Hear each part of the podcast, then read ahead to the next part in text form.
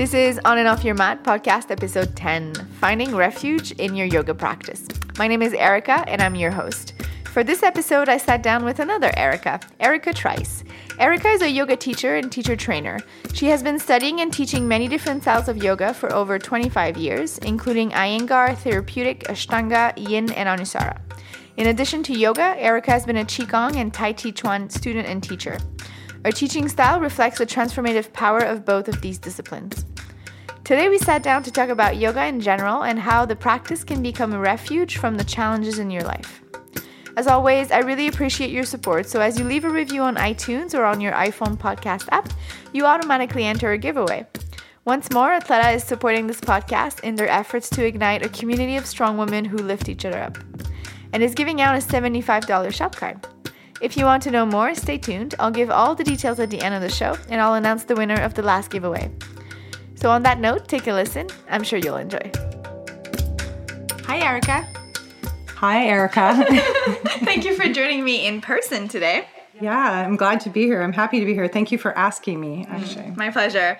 Erica was one of my mentors as I studied to become a yoga teacher. I was amazed by her presence and inspired by her passion. She always offers immersions that seems really interesting to me. So when I saw that she was doing one called The Refuge of Practice, a weekend yoga and meditation intensives, I thought the idea of refuge would be a great subject to cover on the podcast.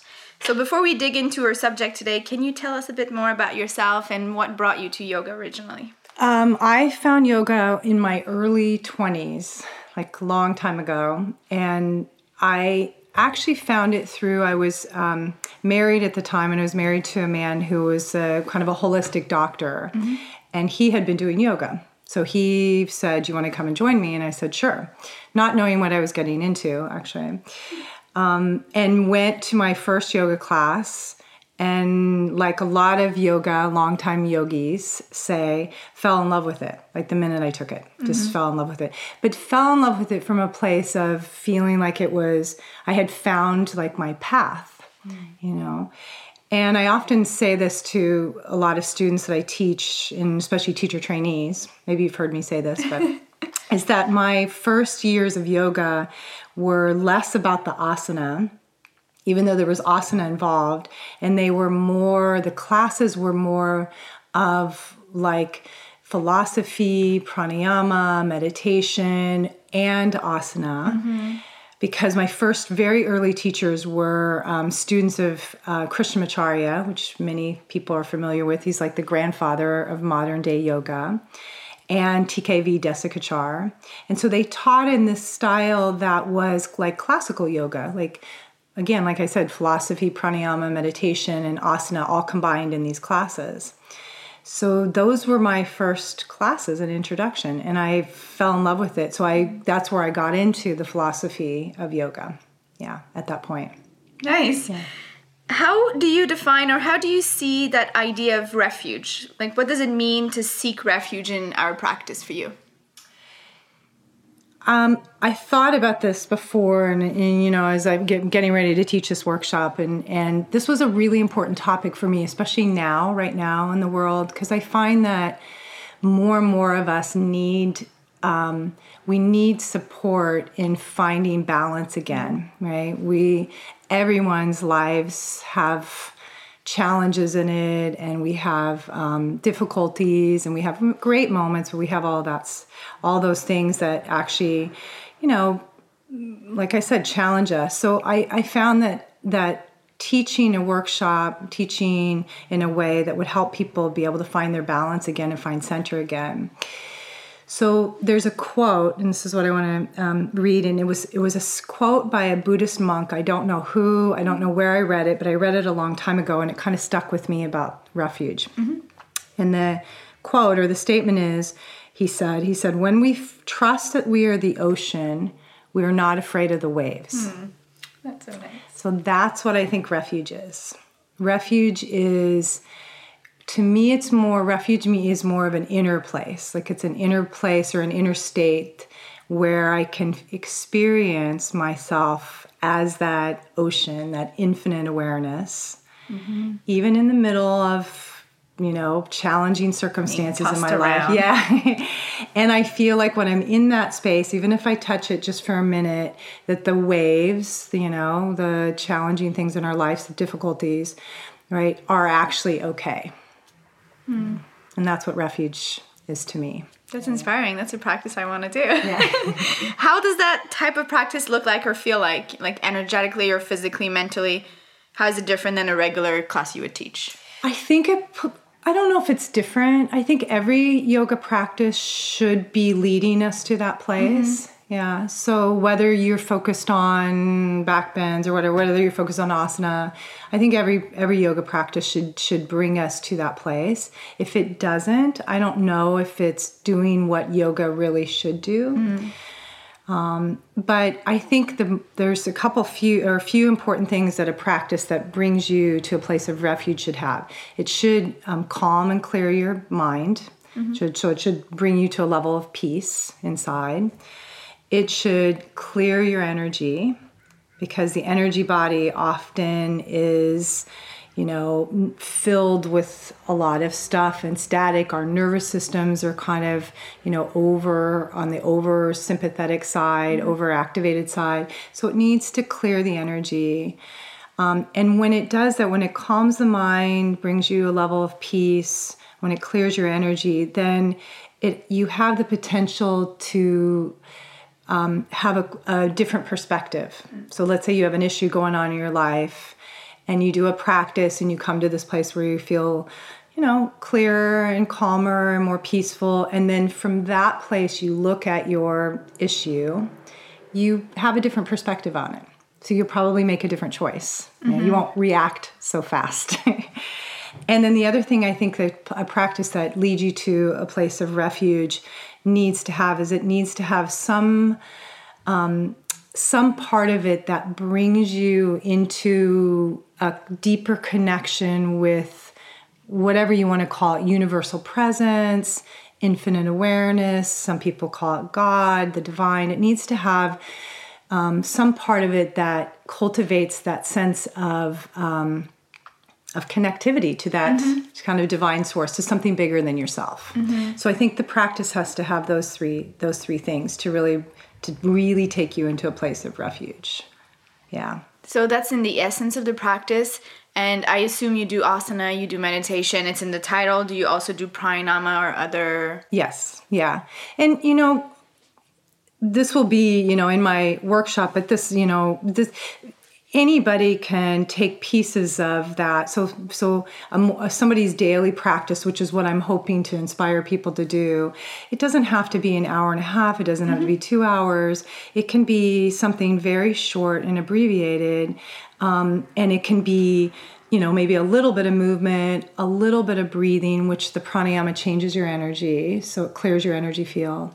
And then I really believe that it have, should have some meditation, even if it's five minutes, mm-hmm. you know, some type of meditation that helps you quiet your mind. Yeah. Mm. Um, so I want to go a little bit more personal now that we know why or where we're going with that. Um, I wanted to ask you, what in your life made you seek refuge in your practice, or what makes you seek refuge now? Honestly, everything. So everything. Um, yeah, I mean, I don't know about everybody else's life, but m- my life is definitely filled with ups and downs, mm-hmm. you know, on a almost daily basis. And it's, I think, somewhere early in my life, I guess, I guess I'll go way back. Somewhere early in my life, I recognized or had a calling, you would say, to find something deeper, more meaningful in my life. So from, from the time I was young, um, I would say even in grade school, I was sort of asking like myself, like, there's got to be more, you know, what's the deeper meaning in life and who am I? I mean, I had all those questions. So I think from the time I was young, I was kind of what you would consider like a spiritual seeker. So it was inevitable I was going to find yoga or some path that, mm-hmm. that um, helps support that. Um, but on a daily basis now, I find that the practice of meditation, my asana practice, whatever it is, pranayama, chanting, um, mantra, is essential to keep continually bringing me back to a place of feeling stable and feeling um, balanced. Mm-hmm. Yeah. So there wasn't, you know, when I look back, it, there wasn't really any big event. I know people have big, challenging events in their life that were life-changing.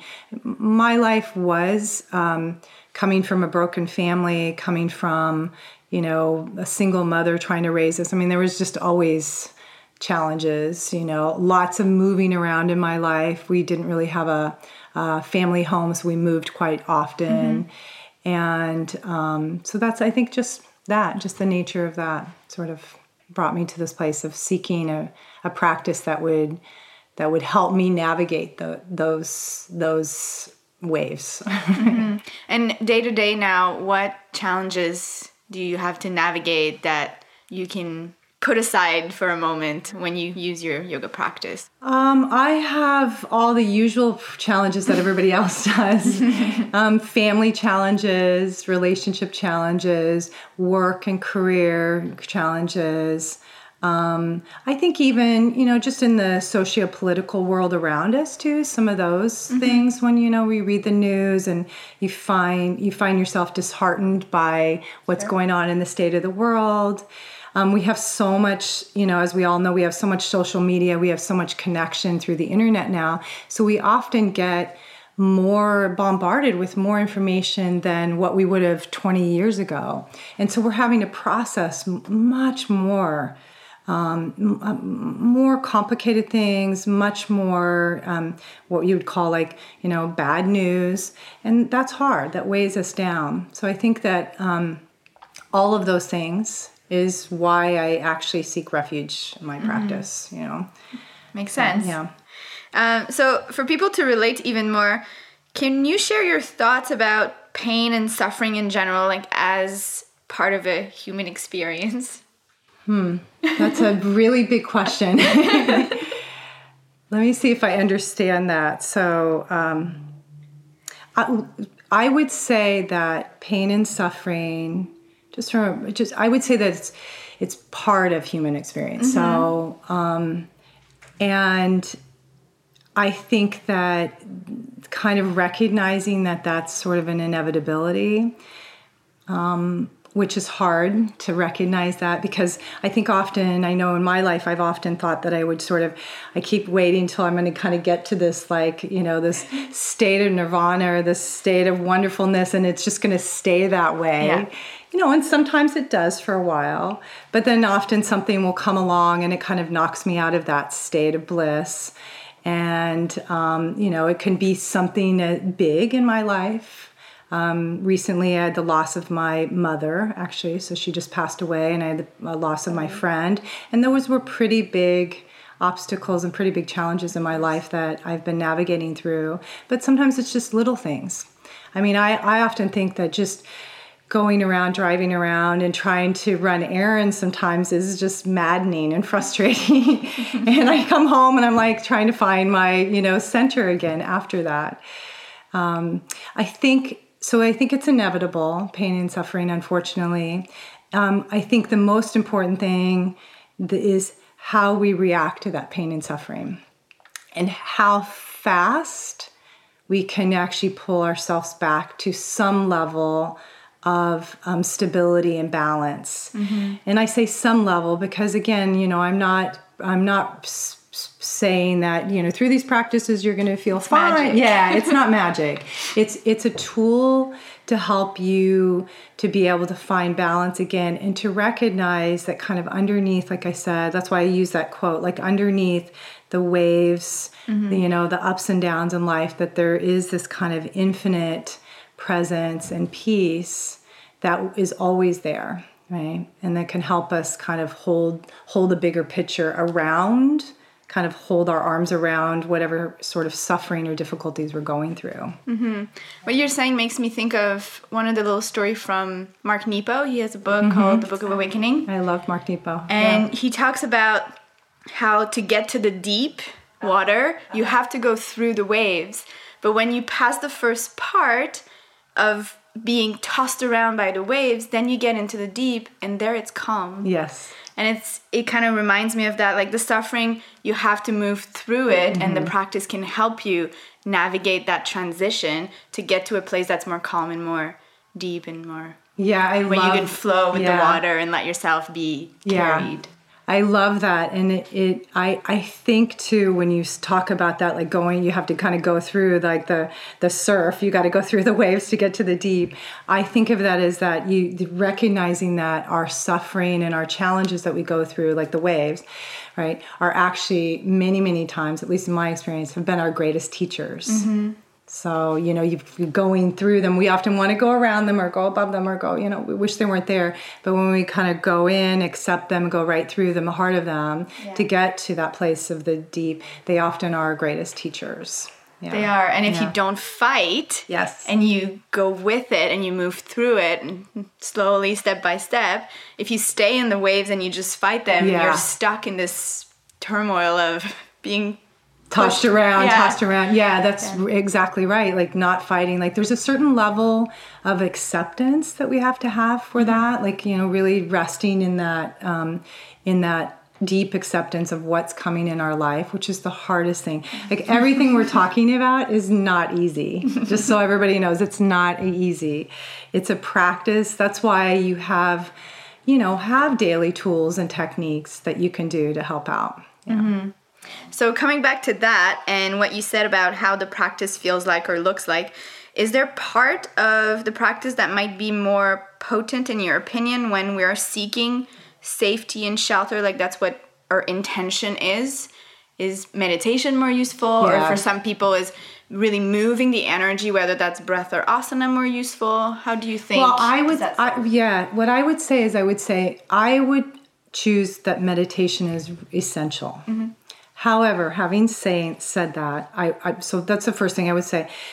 Do what you can to be able to learn a meditation practice, whether it be a few minutes, ten minutes, twenty minutes. Hopefully it can build over time. Um, but I would also say with that is that for some people, if they've never meditated before, it's really challenging to go and just sit and be still, or focus on your breath, or focus on a mantra. And so this is where the asana practice or pranayama practice comes along, something that's more active but still has the goal to quiet your mind and calm your nervous system and bring you to a level of peace, inner peace. Then I think you can use asana practice for that. Right. But I would say that as a preparation, yes, mm-hmm. as a preparation, or you know, for a while, like that's your sort of asana slash meditation. That's your practice, mm-hmm. you know, and then hopefully over time you you are building to be able to do more meditation. Yeah. And do you think there's a particular type of meditation that's more useful in that case, or where would people start if they're just dabbling in it? Do you have any tips or suggestions? Um, I think there's lots of different types of meditation. And again, just like um, asana practice, they the different types of meditation work different for everybody. Mm-hmm. Some people can really um, get behind just focusing on breath. And for some people, they that's just doesn't work for them. That doesn't quiet their mind. Um, they need something mentally more um, more active, like they need to say uh, either a, a prayer or a mantra.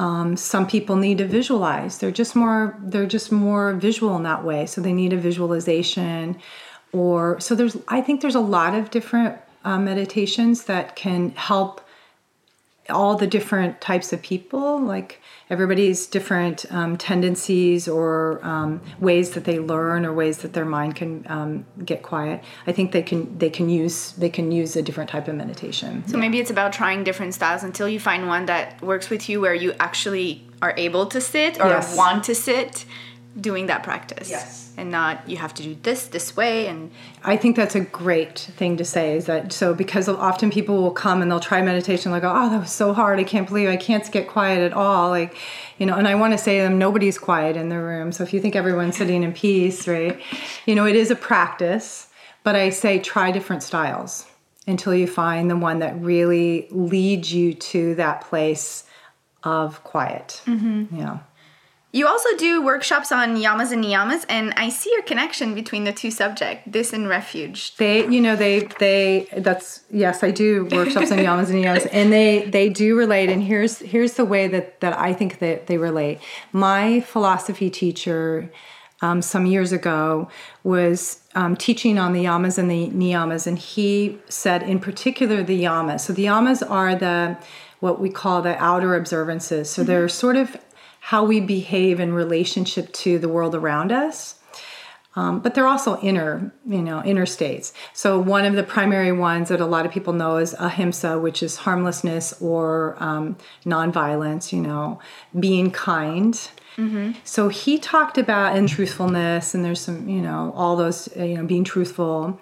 So he talked about the yamas in particular, that when we practice the yamas, because they are practices, when we consider them in our life, and the niyamas, which are the more internal observances, that what we do is we actually start to create an environment around us that's conducive to practicing. Like so, a container. Yes. Mm-hmm. So for instance, if you're practicing on being kind to people around you, then, you know, you're most probably going to create an environment around you in your house that's more, that every, you know, people are kinder, there's less conflict, there's less hostility. And I say less, doesn't mean none, right? And so then when you go to do your practices, you know, you, you internally feel more settled because you haven't been around having conflict with everybody, you know, and your environment is peaceful. So that was one of the primary reasons he talked about, is that it sets up a good container, like you said, for your practice.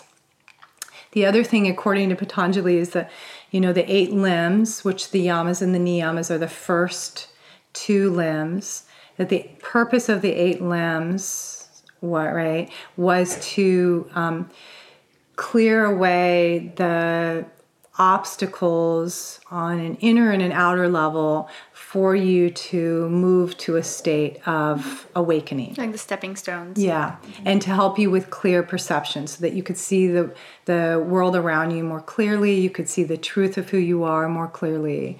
So that was the purpose of the eight limbs. Mm-hmm. Um, obviously, you like to study sacred texts.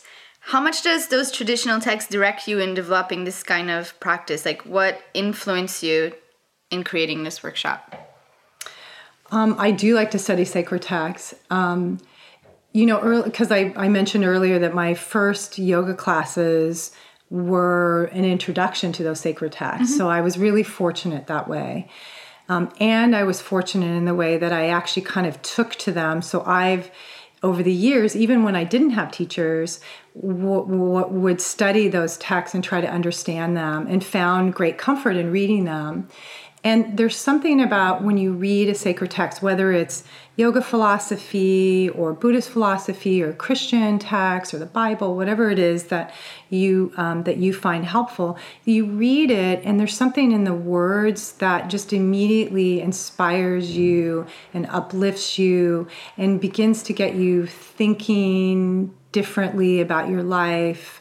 Um, I think that's really important. I think the study of philosophy and the sacred text is really an important part of your yogic path. Mm-hmm. I feel like they're almost doing the same thing. Their goal is to offer you some refuge. Yes. Some answers to your challenges, to your questions. Yes. So I clearly see how they might come handy. Yes, yes, yeah.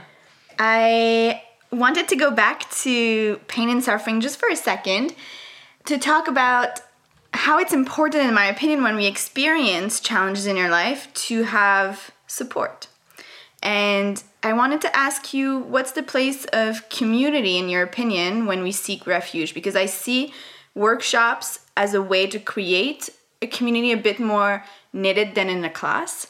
So I was wondering if you considered that, or if you think community is important in your refuge seeking. I think, yeah. I think that um, it's essential, actually. Mm-hmm. And matter of fact, in most of the wisdom traditions, they talk about taking refuge, like in the Buddhist tradition, they talk about taking refuge in the Sangha, Sangha being community. That's that's one of the places that you take refuge in. Mm-hmm. So it, it's essential.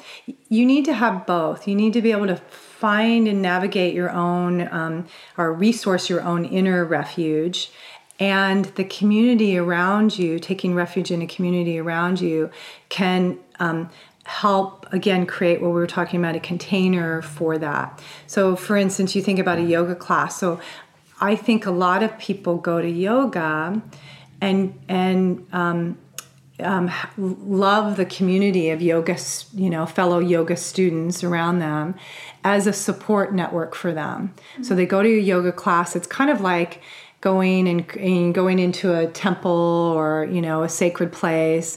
And um, everyone there is doing um, the same thing. Everyone's like-minded. We're basically all seeking, yeah, on the same path. And that's very supportive to seeking refuge. So I think it's essential.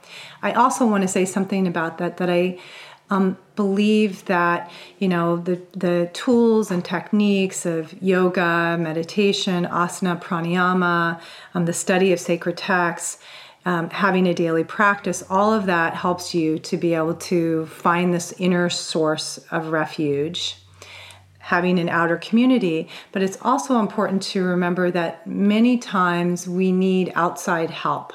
Mm-hmm. And so we're, you know, you're not always going to be able to completely find this, you know, inner balance and stability and centeredness through your practice. Maybe the challenges you have in your life are, you know, quite overwhelming. And so the role, what I call them, the role of helpers. Like, we need our community, we need our fellow friends, we might need um, professional help and support. Mm-hmm. And that is really important for people to recognize that sometimes that's what the practice does for you. It brings you to a place of clarity and recognizing that you need to ask, ask for help outside of yourself. Mm-hmm. And that's important. Yeah. I always see it as, if you're by yourself, it's hard to see yourself. And when you have other people, their role in your life might be to hold a mirror to you. Yes. So now you can see your own self, because yeah. you can't look in your own eyes. Yeah. Yes. Right? You can't yeah. look you can't look deep inside yeah. of you yeah. without someone else reflecting. Yeah, and I think I think that the community, when you talk about a community especially, or even a teacher, you know, teacher can help, but the community around us is sometimes when we've sort of fallen off of our, you know, falling out of our center, the people who are on the on the path, you know, these um, our fellow yogis, our friends, our community members, they do hold the mirror up for, and sometimes they show us, you know, they show us our, who we really are. They should reflect back to us, mm-hmm. you know, remember, you know, who we really are. So I think it's important. Yeah, mm-hmm. Definitely essential. Why is this work important for you as a teacher? Why do you want to offer refuge to your students? Do you feel like that's in your, it's part of your scope of practice at the base, or do you have a particular intention? Well, first, I don't know if I offer refuge. You try. um, I think that I I offer, or I think what I would like to do, let's say this, what I would like mm-hmm. to do is inspire my students to be able to, through the tools and, and techniques, to be able to find this place themselves. Excuse me. I, I'd like to be able to inspire them to do a daily practice, to seek a little deeper. I mean, I think that would be my my goal from this. Um, I do like to hold a space in my classes where the space itself and the practice itself can maybe elicit this calm place. Yeah. Mm-hmm. So I hear empowerment.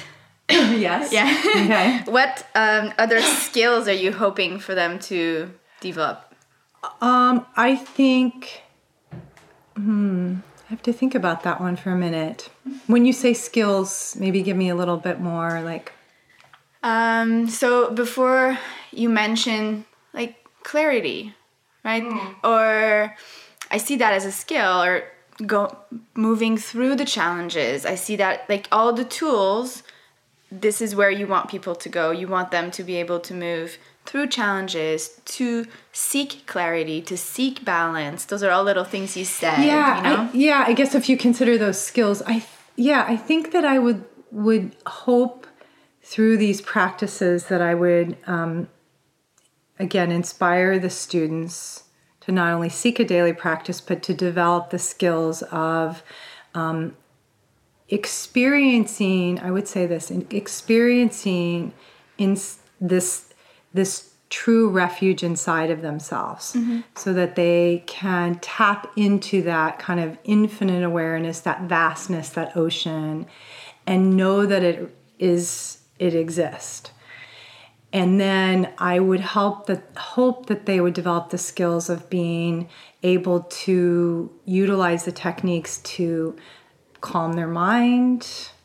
Like I said, clear their energy. That's an important skill, clearing energy. Mm-hmm. Like prana, moving the prana. Prana obviously sometimes gets stuck when we're emotionally stuck. Sometimes just moving prana can move the emotion out of the way.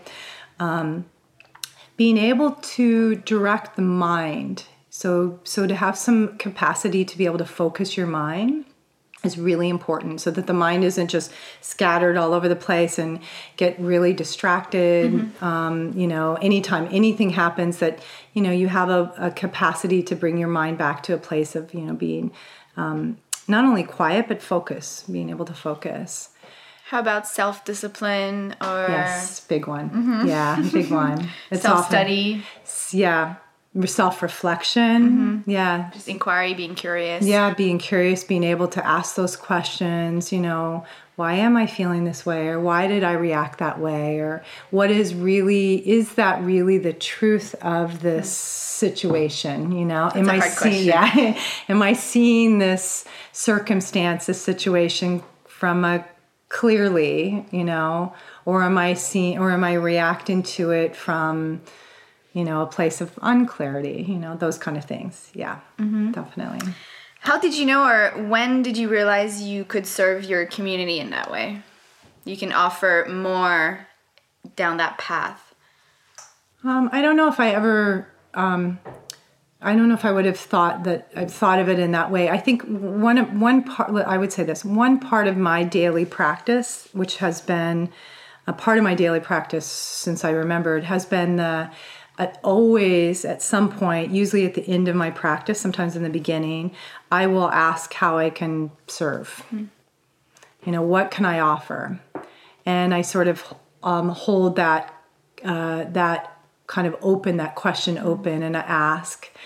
And this has come along, you know. I've done a, many, many years of both living in this world and I've done a lot of years of practice, and now I'm realizing, like, this is a good thing to um, to support others in finding this. I've been very fortunate to have amazing teachers in my life. Um, I've been very fortunate to have a lot of discipline in my life, and um, a lot of uh, deep desire and drive to study this. So I feel like this is just my offering from that place. Mm, that's know? Inspiring. Yeah. Do you suggest that teachers do that? Ask. Is that a question you would suggest? Ask what you could do. Yes. Ask how you can serve. Yeah, not just teachers. I would ask, I would say anybody. Mm, why not? I, yeah, anybody. Matter of fact, sometimes, I think a teacher years ago taught me this at the very end of my meditation practice. Like I've, I'm done meditating, you know, my timer's gone off, my twenty minutes or thirty minutes or whatever. And at the very end, I'll ask, you know, is, is there anything I need? Mm. Right? And is there anything that I can offer? So first asking, you know, what, what can I receive? Fill what, your cup. Yeah, fill my cup. Like, what is it that I need? Because I may not even know that, right? Mm-hmm. And so just asking that question, like putting it out mm-hmm. to the infinite, you know, what is it? And listening. And sometimes, you know, you have to remember, sometimes you don't get like this answer right then. You just ask the question, you plant that. And then somewhere later on during the day, I'll, I'll get some guidance, or I'll just know to do something, or... Mm-hmm. Um, and then I'll follow it. And then asking what what is it that I can offer, or how is it that I can serve? Not knowing what the answer is, but just asking that question. I think everyone could do that. As a matter of fact, if everyone did that, I think they mm. would feel their life taking on a, a deeper meaning. Because that, that service doesn't have to be a yoga teacher. It could be in the context of any job or your family or anything. Yeah. It might give direction, purpose, or meaning yes. a little bit more clearly to your life. Yeah, definitely. Yeah. Is there anything else we haven't touched on you would like to finish with? Um, I think, you know, there is something I was going to say, that sometimes taking refuge, you know, I'm using, um, for me, the practice of meditation, asana, pranayama, study of sacred texts has been a place of refuge for me. But I also want to say that sometimes a place of refuge, or finding refuge, or finding that place, for some people, they need to go out in nature. Mm-hmm.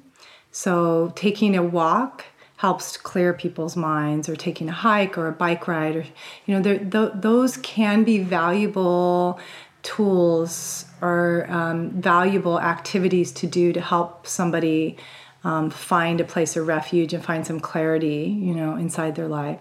Um, and again, the role of even going to a, a temple or a church or a yoga class is also helpful. Sometimes you need an actual um, place or community that's also going to support you in finding that place. So I think those are important. Mm-hmm. Yeah. So it sounds like just... Just like for meditation, there's not a recipe that works for everybody, but it's about finding what serves you in what you're seeking, if yeah. that's refuge or if it's something else. Yes, mm-hmm. Exactly. Perfect. Good. Perfectly said. I'll put all your infos in the show notes, but if people want to connect with you, uh, they want to work with you, where's the best place for them to go to find you? Um, the best place for them to find me would be my website. Okay. So it's erica trice dot com. Yeah, easy. I put up everything there. I have, if you want to get on my mailing list, I do, I do send out um, newsletters every so often. Mm-hmm. I have some, I put on my website, I have some meditation practices on my website that are free and they can download. And yeah. Oh, that's very useful. Yeah. Well, thank you so much for your time. It was an awesome episode, I think. I liked it. Thank you. Thank you for having me. I appreciate it. Thank you for your questions, too. Very inspiring. My pleasure. Thank you so much for listening. We have other great guests coming up, so make sure to subscribe. Now, if you want to make my day and get a chance to win a seventy-five dollars shop card from Athleta, all you have to do is head on to iTunes or on your podcast app on your iPhone and write a review. As you write a review, you automatically enter a giveaway, and I will announce the winner on the next episode. If you're new to reviews, check out the show notes for instruction or for more info about our guests of today, or go to my website, ericabelanger.com slash blog dash podcast, and I write my first name with a K, just like your guest. Last episode, Athleta was also giving out a seventy-five dollars shop card. Thank you so much if you left a review. The winner of that giveaway is user Miz Molly Ann. Miz Molly Ann wrote, "The podcast just keeps getting better and better. I've enjoyed every episode and I look forward to the next one." See, it's that simple. Thanks, Miz Mollian, for your comment. Email me at erica dot belanger at gmail dot com or D M me on Instagram and I'll send you your shop cards. Once again, thank you for joining us, and until next time.